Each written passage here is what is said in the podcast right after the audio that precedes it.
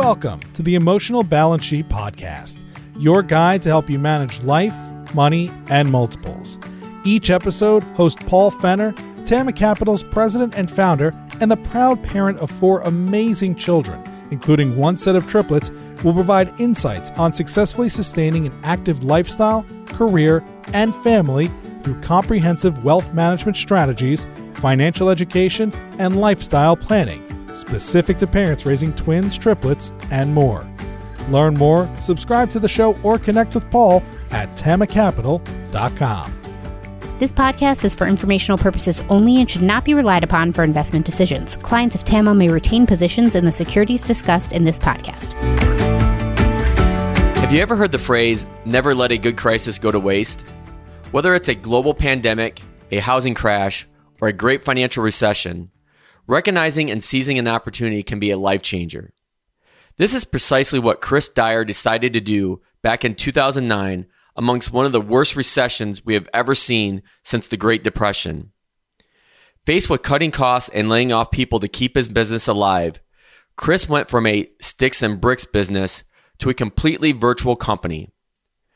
To succeed in a remote working environment, Chris points out that employees need to set boundaries communicate those boundaries, both internal and external, and have the discipline to stick with it.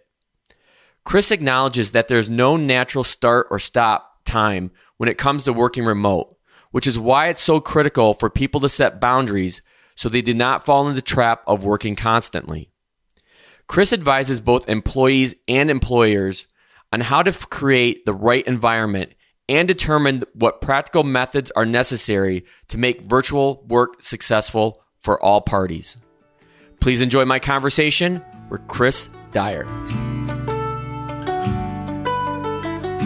All right, so Chris, when I when I look through your LinkedIn background, it's really unique. I see like four or five different businesses that you're currently a part of so I want to get dive into your background. I think that's a good place to start potentially is what are all the things that you are involved with right now? Okay. Yeah, we can definitely do that. I, big question right off the top. Right. yeah. So, you know, it's uh, my main, the main thing that I do, my number one focus is I'm the CEO of People G2. We're a 100% fully remote background check company. Uh, we've been fully remote since 2009. And from that experience, from the things that I have been doing and learning uh, and really working on inside that organization, especially since 2009. So, recession hit 2009, and I uh, decided we were going to go remote. I decided I was going to focus on my people as my number one priority, not my clients, not my services, but my people.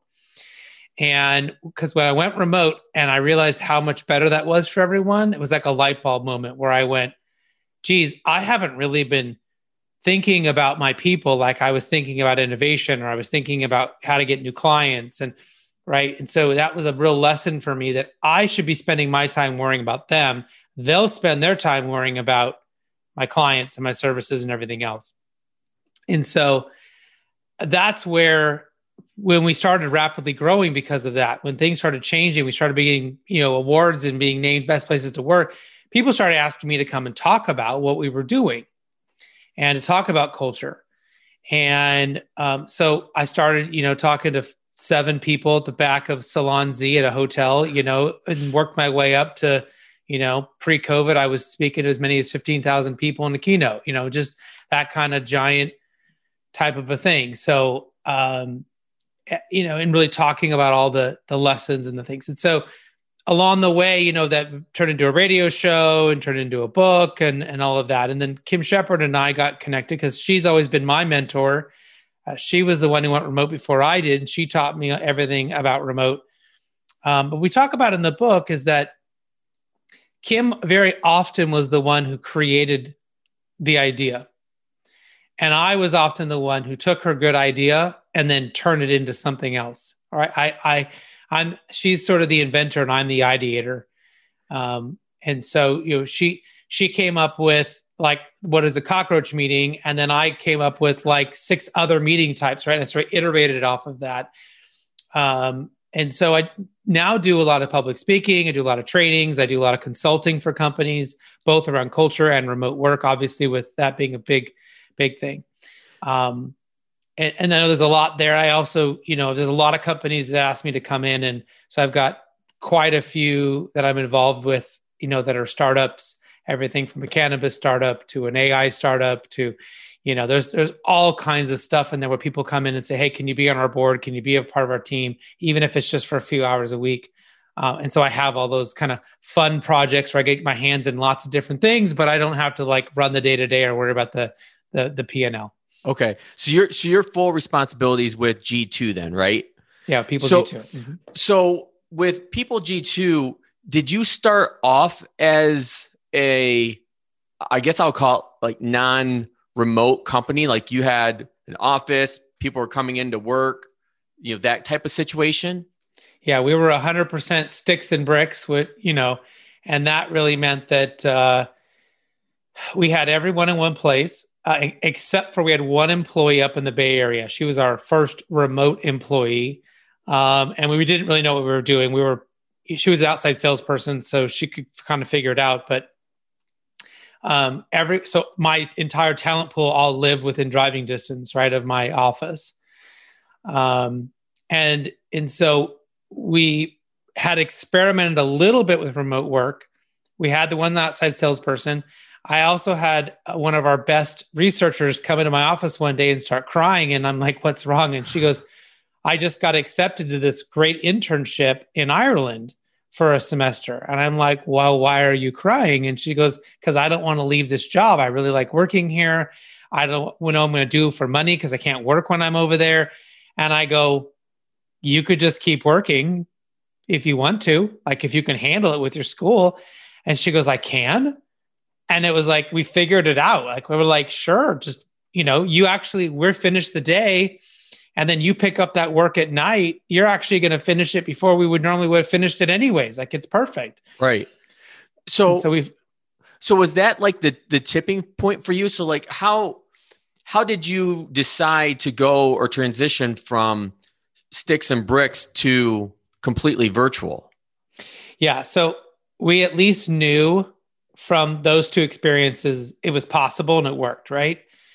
I knew from being around Kim that it worked.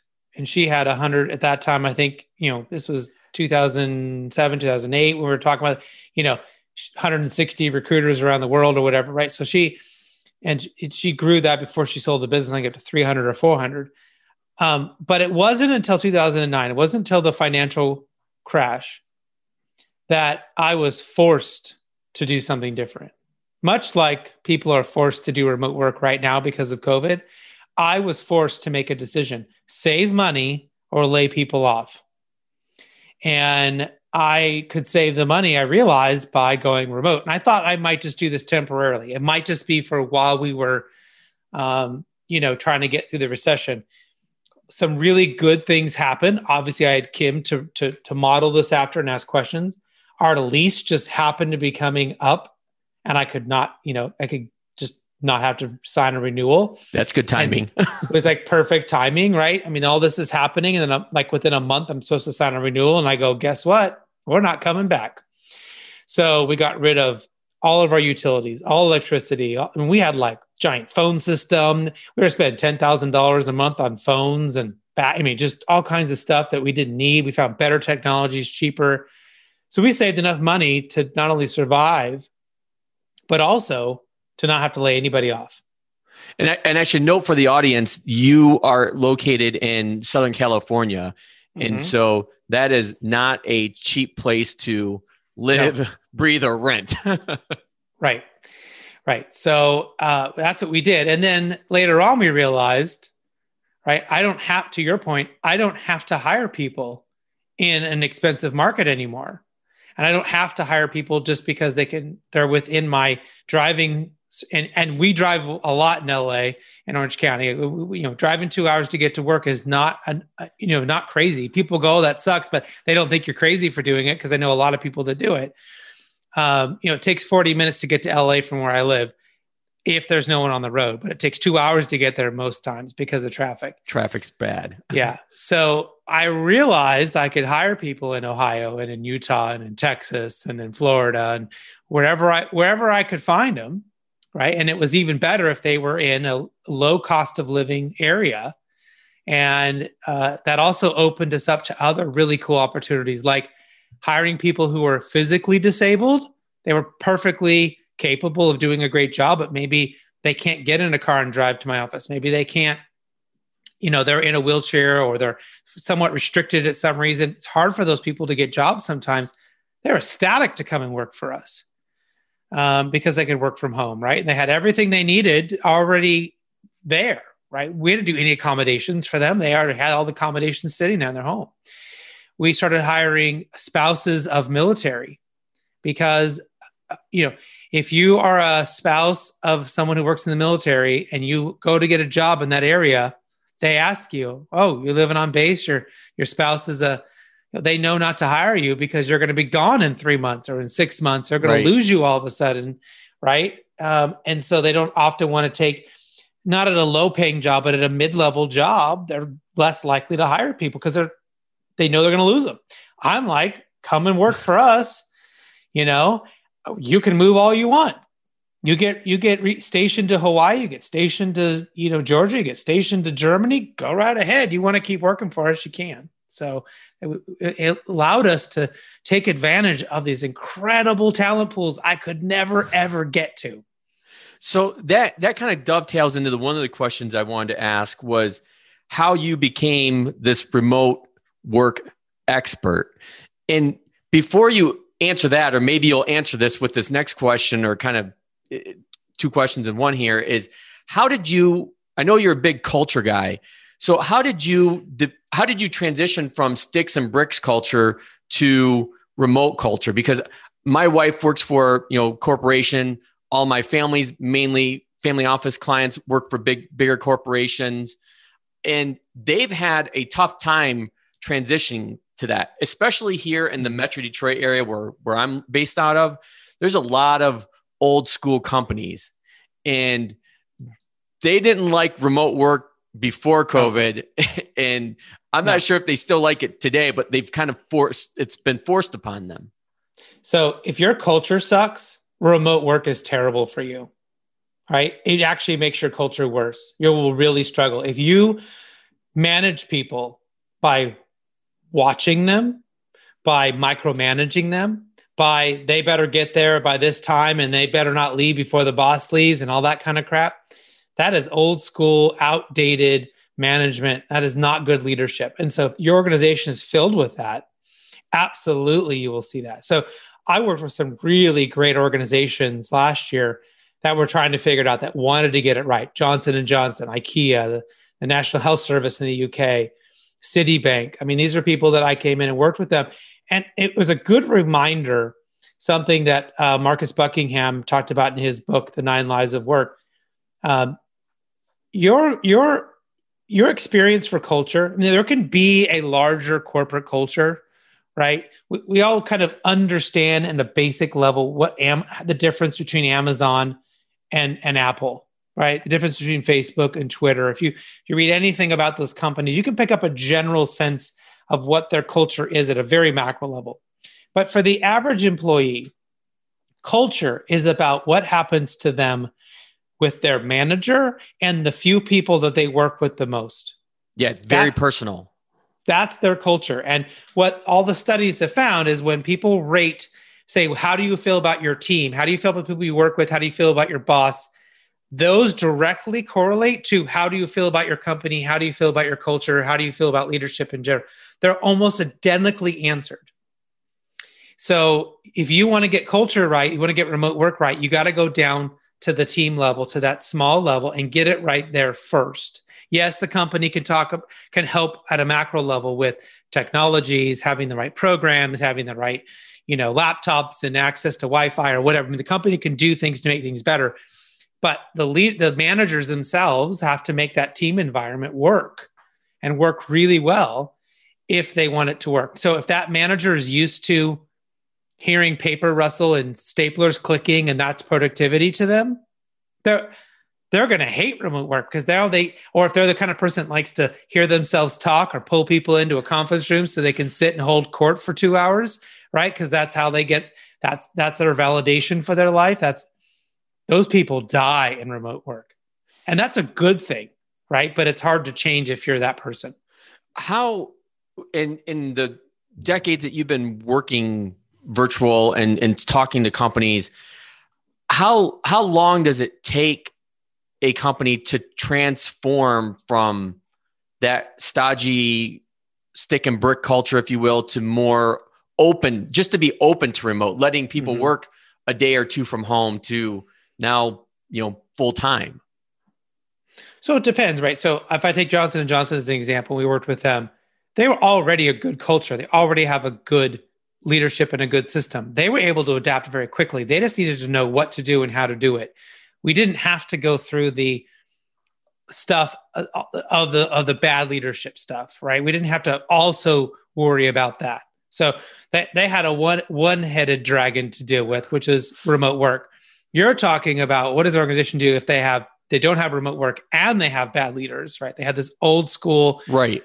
command and control, do what I say because I say so type of a system. And you know we do everything the same for everybody. And this is just how it's always been done. That's a two or three headed dragon right? That's a lot harder to deal with. And so those organizations uh, it takes a lot longer and usually takes a real commitment by the company at the highest levels of leadership to say this is what we're doing this is what we expect and if people aren't meeting those expectations they need to get rid of them uh, there's an old saying I love to, to kind of repeat. The people that got you here aren't necessarily the people that are going to get you to the next spot, right? The people on the right. bus right now aren't necessarily the people on the bus you're going to need tomorrow. And here we are in a new, the future of work has arrived. And if you've got leaders who can't adapt and aren't willing to be different uh, and to change their ways and be better and, and, and to take advantage of remote work, Advan- remote work has so many advantages there are so many good things you can get from this and be more productive and have your teams do more work. My number one problem as a remote leader is that my employees work too much. That, th- think about that. That is totally the opposite thing you hear from the average person who doesn't know anything about remote work. They say, "Well, how do you know your, your people are working?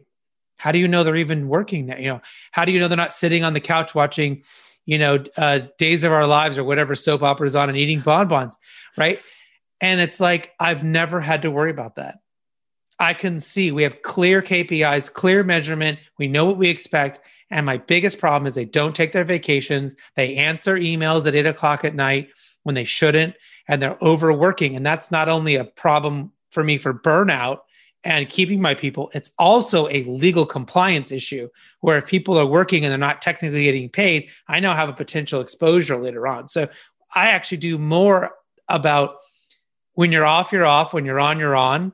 If you want to split the day up and you need to do an hour of email from eight to, nine, eight, eight to nine at night, if that's your jam, that's cool. But that needs to be a part of your normal eight hour day or whatever it is we've decided you work. Not I do my eight hours and then I'm going to show up and do an hour at eight o'clock. That's not okay. Right. Right. And that that's actually something that Kim mentioned as well. Um, and I'll link to my conversation with her in the show notes. It's episode 23, emotional balance sheet.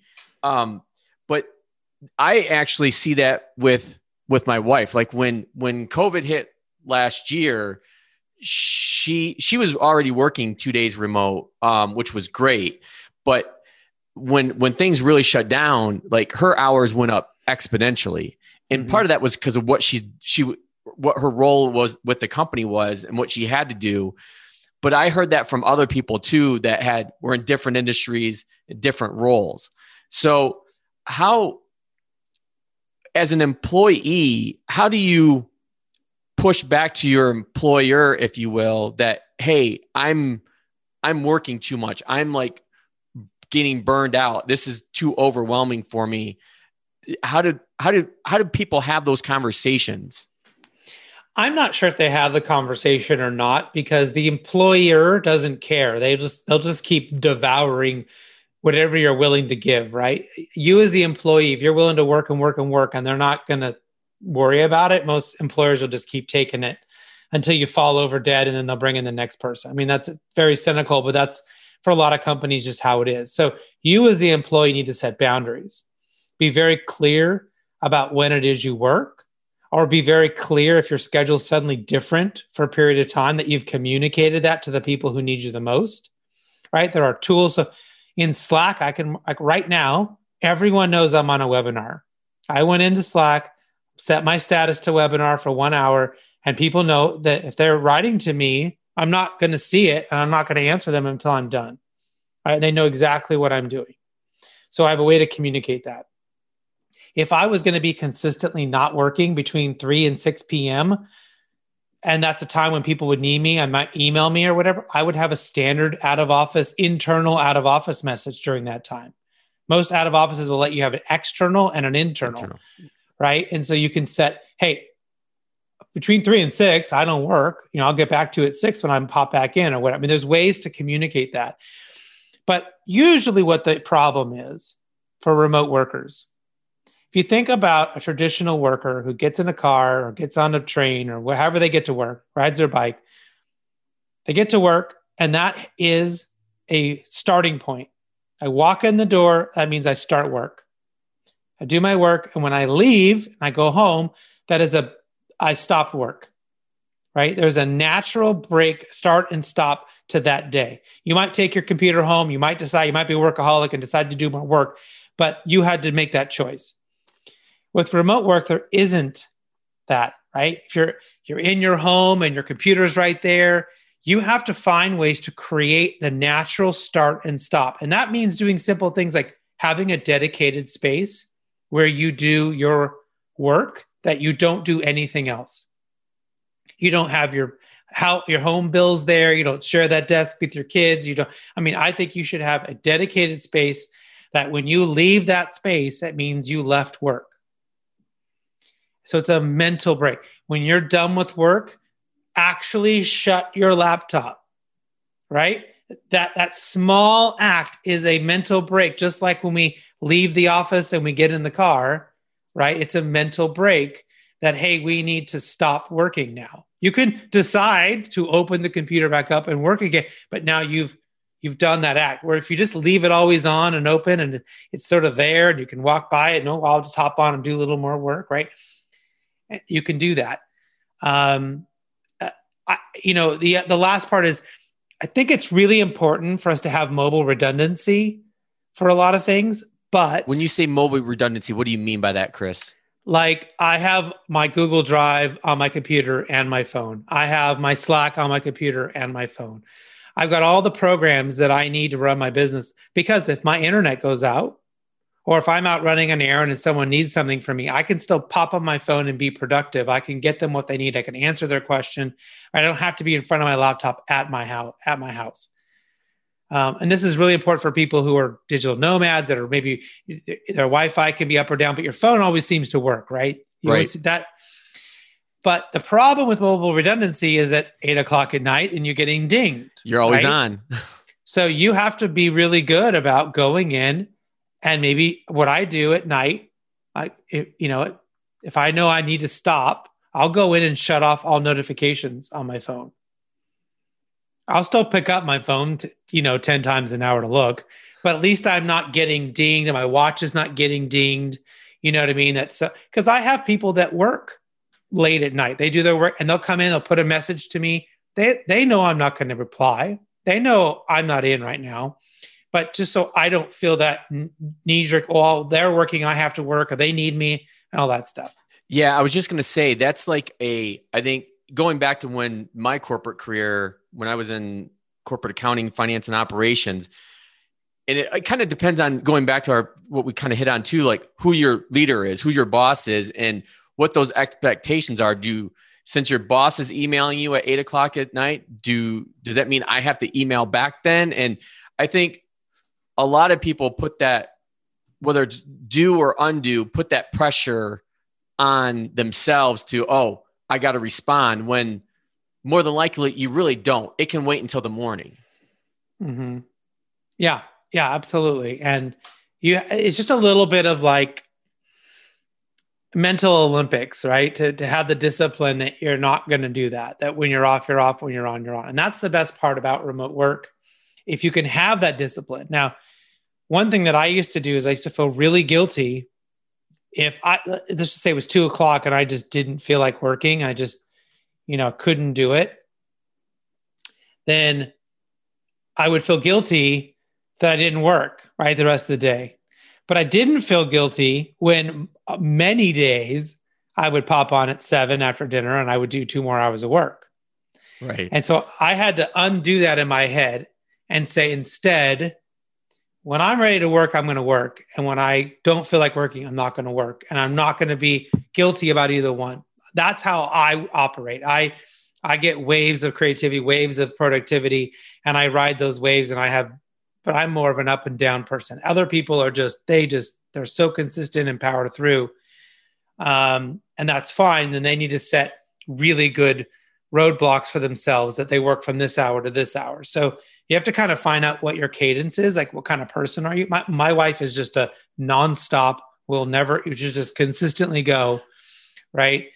And so she's got to set boundaries for herself. She'll be grading papers until midnight if I, we don't. She doesn't stop herself. Whereas I'm more of an up and down and I just got to ride the wave. So I want to go back to one of the questions I had noted is I want to go back to when you're talking about Johnson and Johnson and the various ways that companies handle this. With your experience, do you see differences between small, medium, or large size companies when it comes to their willingness to offer more remote remote work, or is it it it doesn't matter what the size of the company is. Well, let's just say pre-COVID, certainly smaller companies, um, smaller companies were definitely more likely to utilize the strategy and be willing to to consider it because if you had a startup, you're a new company, thinking about new stuff, you're really forced into I need to find the help I can get that I can afford, and so people were more willing and they would get you know, might have people all kind of working remotely. That was very common. Um, you know, and and you also didn't if you're in a startup mode, you didn't have to go get a building, you didn't have to have rent, and it was easier to kind of get your little idea off the ground if you're going to work remotely. So it's really those larger company, medium large size companies, or those companies that need some people to physically be there. I mean, I think Kim mentioned on your on your show, right? If you're going to make wine, you got to be in the vineyard. If you're going to make an airplane, you got to be in the hangar there are people that have to do something right. together. So in those instances, it's well, the person who answers the phones and the bookkeeper and the salesperson, they don't have to be in the same location. They can be remote. Um, and so for every company, it's a little bit different. But post COVID, or during COVID, I would say certainly the larger organizations, it's always harder for them to move quickly. It's always hard for them to adapt and change.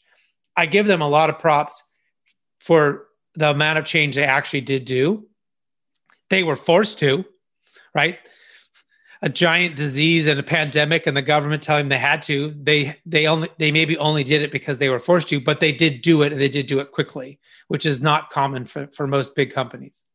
So actually, it's ironic you said that because I was looking at my notes and I saw on your your website you have this quote where regarding re- remote work it's not a force pivot, it's a chance to excel.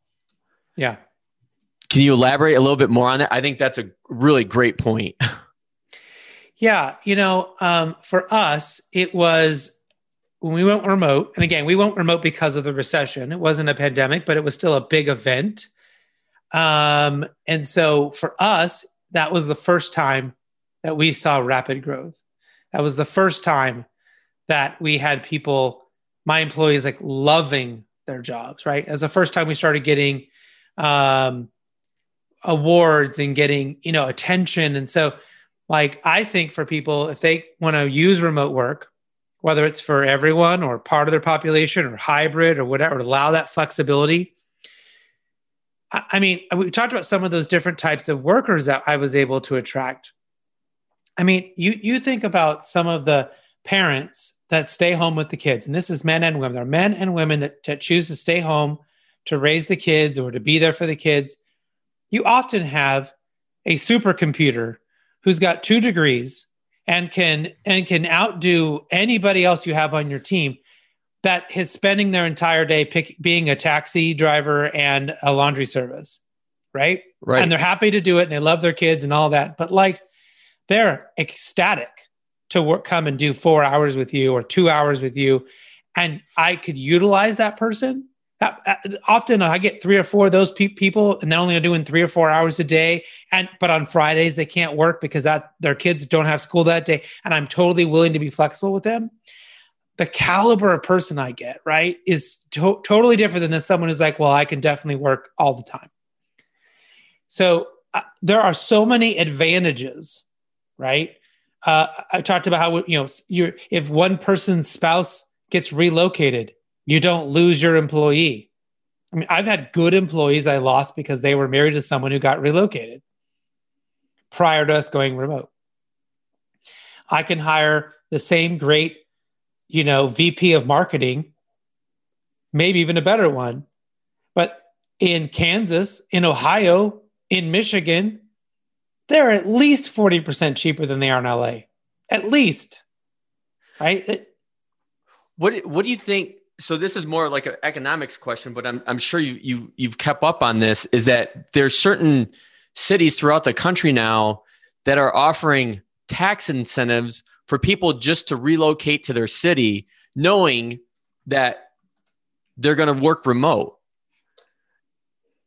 I find that really, really interesting. And I, I know with with you guys out in California, there's a lot of California people that are, you know, exiting, you know, the state of California, going to Texas, going to Florida, Mhm. no state income tax, and you know, their ability to work wherever. And I think what I'm what I'm curious about is, in your opinion, Chris, how is this going to be a, a a change? Is this change going to stick?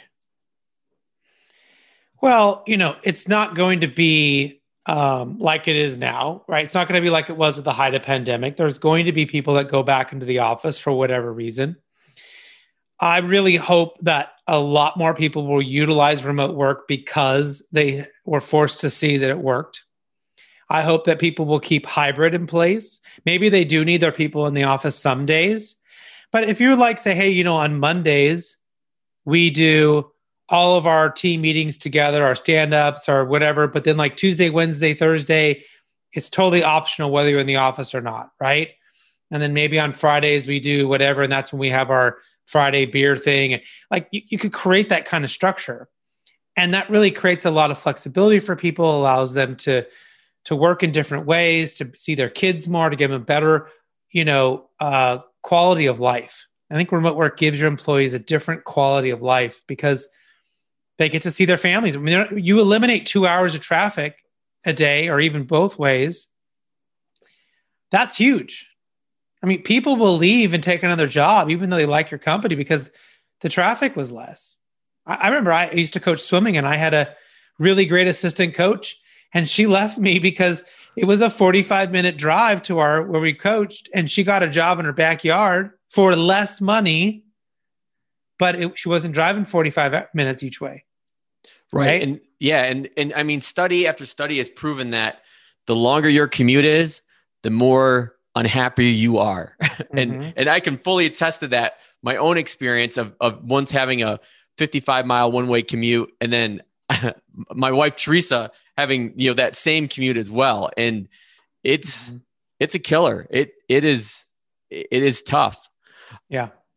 I where I'd like to pivot to now is to talk specifically about the book that you and Kim wrote, um, remote work. And you know, when I when I had the conversation with Kim, she three she threw out like a, a couple um, points that she wanted to emphasize with the book.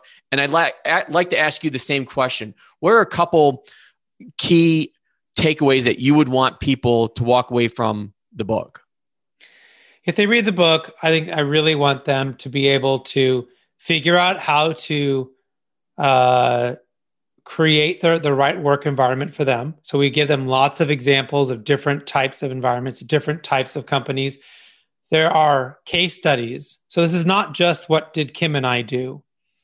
This is also what did Cornerstone OnDemand do, is one of the largest uh, talent uh, training uh, companies in the world.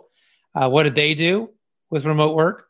What does the U.S. Marine Corps do with remote work, especially around training and being prepared? They they've been utilizing remote work for a long time, and they have really really great processes and, and lessons there. Uh, what did the largest nursing staffing company do to staff 5,000 nurses during the pandemic completely remotely, right? Like, and so we give all these examples of, of different ways that people can do it. So I want them to walk away with a clear picture of how they can make it work for them. Then there's really some, some great uh, takeaways with what are the really practical things that we do on a daily basis that make it work so I think how we meet really matters. I think how you meet is really a part of your culture. And so we have created at my company all these different meeting types. We have cockroach meetings and ostrich meetings and tiger team meetings and tsunami planning meetings. And these tell the person what is the meeting about, what's going to happen, how long is it going to be, is it mandatory for me to be there or is it optional for me to be there? A lot of our meetings are optional to attend. And you know that by the name of whatever that meeting is. And so, again, if you get invited to a meeting at 3 p.m., but you're off at 3 p.m. normally, can let them know you can decline the meeting and say, Hey, I'm out from this time to because it's optional. You get invited to a mandatory meeting at three. Well, then you go, Hey, I'm not usually at three. Can we change the time or figure that out? So, you know, there, there's a lot of room for us to meet very effectively. What I've been hearing lately with people saying, you know, their boss calls a meeting and it's a guaranteed hour, sometimes two hours of just them being on. It's just this nonstop meeting.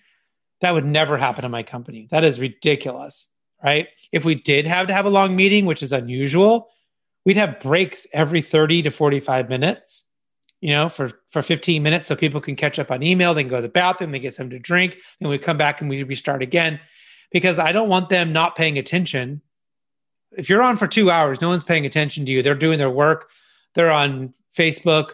They're on Candy Crush. They're doing something else because no one wants to sit and stare at their team for two hours. Right? right. So I asked them for high focus. Can we sprint for 45 minutes and then I'm going to give you 15 minutes to go rest and do what you want? We'll come back. We'll run hard again for 45 minutes and then rest again if we have to do a longer session. So you're really trying to ch- not only you're trying to change how we meet too which mm-hmm. is really interesting because right. I think that's you know I remember back in my corporate days I'm like that was awful like I would I know there was some weeks where literally I would be in meeting after meeting day after day after day and I wouldn't get anything accomplished unless I was working on it at night. And right. that's a part of corporate I certainly do not miss at all. Yeah and that's something I've been working with the companies on right you know, lately is creating these optional versus mandatory meetings right? Um, helping them determine what needs to be a meeting and what can be uh, done asynchronously, right? What can be put just in as notes or or into Slack or into email or whatever they use. Uh, I know uh, recently Edwards Lifesciences, post pre COVID, Edwards Lifesciences figured out that they had people showing up late to meetings all the time, and that's because all the meetings were being started at like top of the hour, and they were going for an hour and then the, their facility is so gigantic their campus is so big no one had time to walk from the meeting that they just got out of and make it to the next meeting on time. So all the meetings had to start at like on a 15 or a 45 or something like that. And then they couldn't be longer than like a half an hour 45 minutes. Like they had and so that way people had time to walk to the next meeting so they weren't late because every meeting was starting late. Yeah, and that's you know, that's an excellent point. One of the one of the things I wanted to focus on or or have you elaborate on with your book is what your what you and Kim are doing as far as the the offer that you're giving to people.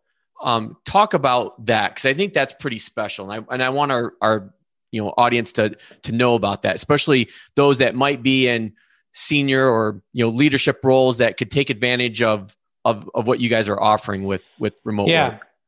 As we were writing the book and we were talking to people about this, we kept hearing, "Oh, I'm I want to buy ten of these books or twenty five of these books, or I'm going to get this for my whole team, for my whole company, and I really want you know, so we all can read at the same time and take advantage of the lessons. And that's a really great way to upgrade your culture very quickly or upgrade what's happening is to get everyone to read that one book at the same time, talk about, discuss it, realize what works, and then you know, implement strategies. So to incentivize people to do this, I went back to all of the people in the remote world that I know that have incredible remote offerings. And some of these offerings aren't necessarily remote specific, but they certainly would help a remote company or anyone has remote employees. And said, Hey, I want to incentivize people to buy the books. Would you be willing to give away some of your best stuff or discount some of your best stuff if they're willing to buy the books? And they said, Sure. So I had 50 companies come to me and say, if someone buys 10 books, I will give them a 30 minute coaching session on how to do this thing. If they buy 25 books, I'll give them an hour, right? Or, uh, you know, uh, uh someone who's an expert in diversity and inclusion inclu- uh, inclusion training. She said, if someone buys 10 books, I'll give them an entire guide on how to do it. All the way up to if they buy 500 books, she's going to give them a two day all inclusive training for their entire company, right? So uh, people knew that there was this need out there. And uh, really, really, we're so fortunate that so many companies said, Hey, here's our best stuff. We support this. We understand that if people read the book, they're going to get it. And then they're going to make remote work great. And so we want to support that. And then we're going to give away our best stuff, or in some cases, discount their stuff, like discount um, remote employee listings on places like FlexJobs. Uh, the National Association of Digital Learning is actually giving away upgrades to Zoom. So if you're using like a regular Zoom, you actually get an upgrade for a whole year to Zoom just for buying the books. So like if you buy 10 books, I guarantee if you just pick a few things that you like out of the giveaways, you're going to get all your money back from all these free services that people have. Um, and so we just thought it'd be a fun way to really make sure we start this off with a bang. That's incredible. That that is really really incredible. Uh, along those lines, um, you know, I know that there's some small businesses uh, that that listen to the the podcast, and one of the things that I've been interested in, and and people have asked me about, is I actually just talked to one of my neighbors who owns his own law firm. He just hired a virtual assistant.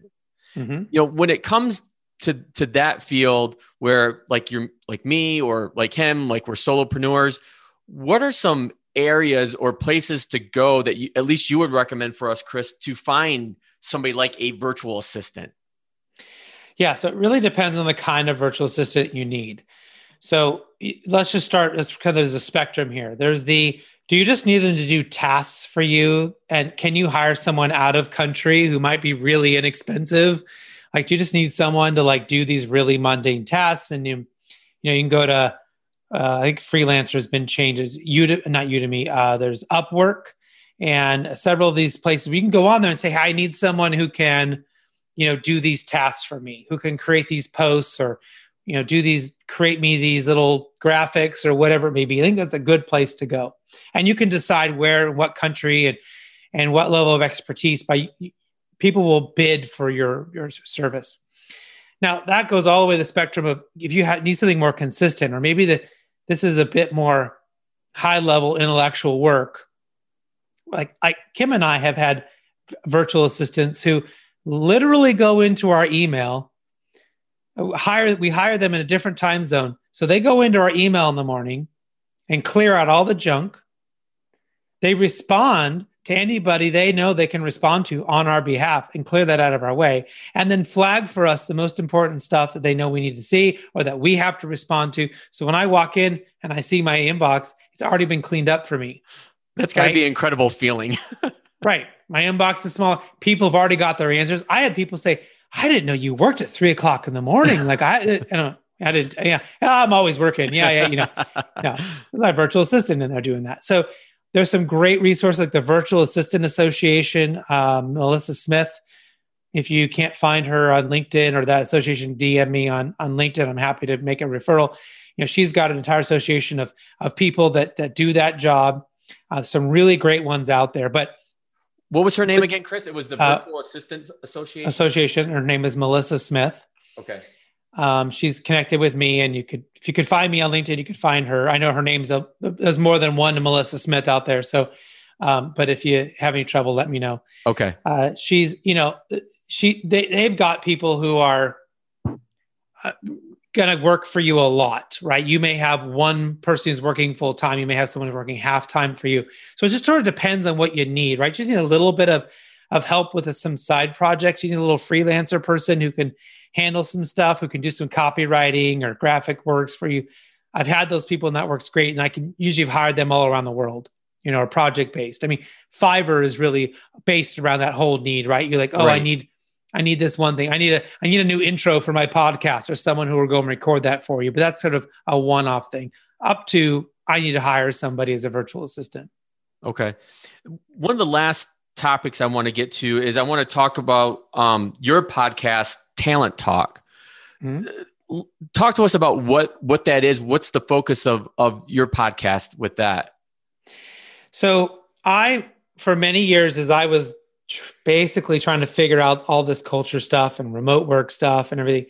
So I would go to a lot of conferences and I would go and hear a lot of people talk and I would, you know, if I could corner them for five minutes and ask a bunch of questions, I was happy, right? If I could get them on the phone, if I could, you know, I was, I would, I would send notes out or emails out to people and say, Hey, really admire your work. Can I have five minutes? Like I promise literally five minutes and you can hang up on me I just want to ask you a few questions. You know what I mean? Pick their brains. And there was certain questions I was really interested in. And I can give you an example one in a second if you want. But you know, I, I found that by asking these talented people about what they did to be so talented and how they were managing their talent and what were they thinking about and what books were they reading or what books did they always suggest people read. By just getting those few consistent questions answered over and over and over again i kept getting incredible detail back. And it really helped me up my game very quickly right? Instead of instead of asking your your friends who invite to dinner party what they're reading you're going to get all kinds of stuff you go ask the ceo of the company who you admire most what they read right or what book they always suggest people read that's a real answer that's the one you want right because your friends from your dinner party are probably going to give you every you know they're reading twilight to you know, whatever, rich dad, poor dad, or whatever. I mean, that's not what you're going to need to make your business go, you know, move forward. So uh, that that I took that idea, and one day someone asked me to actually do a live radio show, which I still do uh, through the UCI Applied Innovation Campus, and then we turned that live show into a podcast. And so it's all about picking the brains of talented people specifically around talent issues, right? Your business and talent. So I'm not talking about contracts. I'm not talking about sales. I'm not talking about marketing. I'm talking about managing your people and what are the things you need to be doing and reading and thinking about so you can be better. Even if you're not the CEO, even if you're just started a brand new job and you just got out of college, there's plenty for every person to learn. If if if you're in the mindset of being a lifelong learner, I think my show is a good place for you to to to land every once in a while.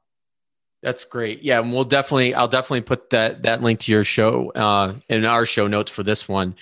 And so I know I, I only have you for a finite period of time, and as we've talked about meetings and making sure we're on time, uh, I think I'll get to, to my closing question that I ask all my guests, which is, what is the best thing about being a parent? What is the best thing about being a parent? Well, I just got through having three teenagers. I only have one teenager left. So, uh, congratulations. An- yeah, often the answer is nothing um, when you have teenagers. When I had three at one time, but I would say the best thing about being a parent, you know, is seeing what they what they end up deciding to do, like what they end up deciding to be excited about. Because, you know, like my wife and I were big sports people. We you know, I, I played water polo and I swam my whole life. I played soccer my whole life. She played basketball and soccer her whole life, right? And so it was so funny. We thought for sure we'd have a water polo player and a basketball player, right? And we liked soccer. We played soccer, but that wasn't like our main main thing. We coached basketball and we coached water polo. I coached water polo. No, none of my kids want to be water polo players. None of them want to be swimmers they tolerated you know the basketball they played they were all they were like soccer was their thing they were a competitive team lived breathed and died soccer and so it was just so interesting. Like I thought that my kids would have more of what they ended up liking to do would be more impacted by us. And was really interesting to see that it really wasn't. Their interests were so diverse and so different. It was fun to learn new things and do new things. Um, in fact i started learning guitar and ended up being in several bands and all this because my kids wanted to learn guitar and i got i was sitting at the guitar lessons for an hour waiting for them every you know once a week and i said this is stupid. Why am I sitting here doing nothing but, you know, playing Candy Crush or Facebook or whatever? I should go take a lesson. Right. And so I took a lesson when they took a lesson because they were interested in it. And then, of course, they quit after about six months and I kept going. Right. I ended up finding a real passion around it. So I think it's, you know, the best thing about being a parent is I think maybe seeing where they go and learning and, and being exposed to new things if you're willing to like kind of chase your kids down the rabbit hole to the stuff that they're interested in. Well, that that is a that's a really fascinating answer, and uh, it's that's a the most interesting thing about the podcast for me anyways has been people's response to that question because as you probably well know you know i have a set of 10 year old triplets and, and a and an 8 year old as well and they go in all different directions and like you i can relate right now at least I don't share a whole they don't share a whole lot of interest with with dad. So right. Um, you're in the prime time years, man. You're about to get into the like absolute best years when they're they're old enough to get interested in things and want to be around you and do things. Um, but they're not rolling their eyes and they're not, you know, sneaking out in the middle of the night and all that. It's not teenagers yet. So yeah, you, you're in your golden years, buddy. And then, and, but pain is coming. Pain is coming. So be ready. I got it. Well, Chris, I can't thank you enough for being on the Emotional Balance Sheet podcast. This has been a real blast. I'm glad that Kim Shepard uh, hooked us up, and uh, I'll have a lot of great links in the show notes, and uh, hopefully we can get some people uh, on on your book deal and take advantage of of that great offer that you have with really helping people out, which I think is a major focus for for you, and I know it's been that way for Kim Shepard as well. Yeah, and they can find everything at chrisdyer.com slash remote work promo. Um, or they can message me, but they got to get those books pre-ordered before May 25th. If you happen to be listening to the show after May 25th, that's okay. You can still buy the books one at a time, but there just won't be the promo part. So, all right, very good. Thank you very much, Chris. I look forward to talking to you soon. And thanks, Paul. Thanks for having me on. Thank you for listening to this episode of the Emotional Balance Sheet Podcast. Please visit tamacapital.com to subscribe to this podcast or to connect with certified financial planner and registered investment advisor Paul Fenner of Tama Capital. And please join us again next time on the Emotional Balance Sheet Podcast.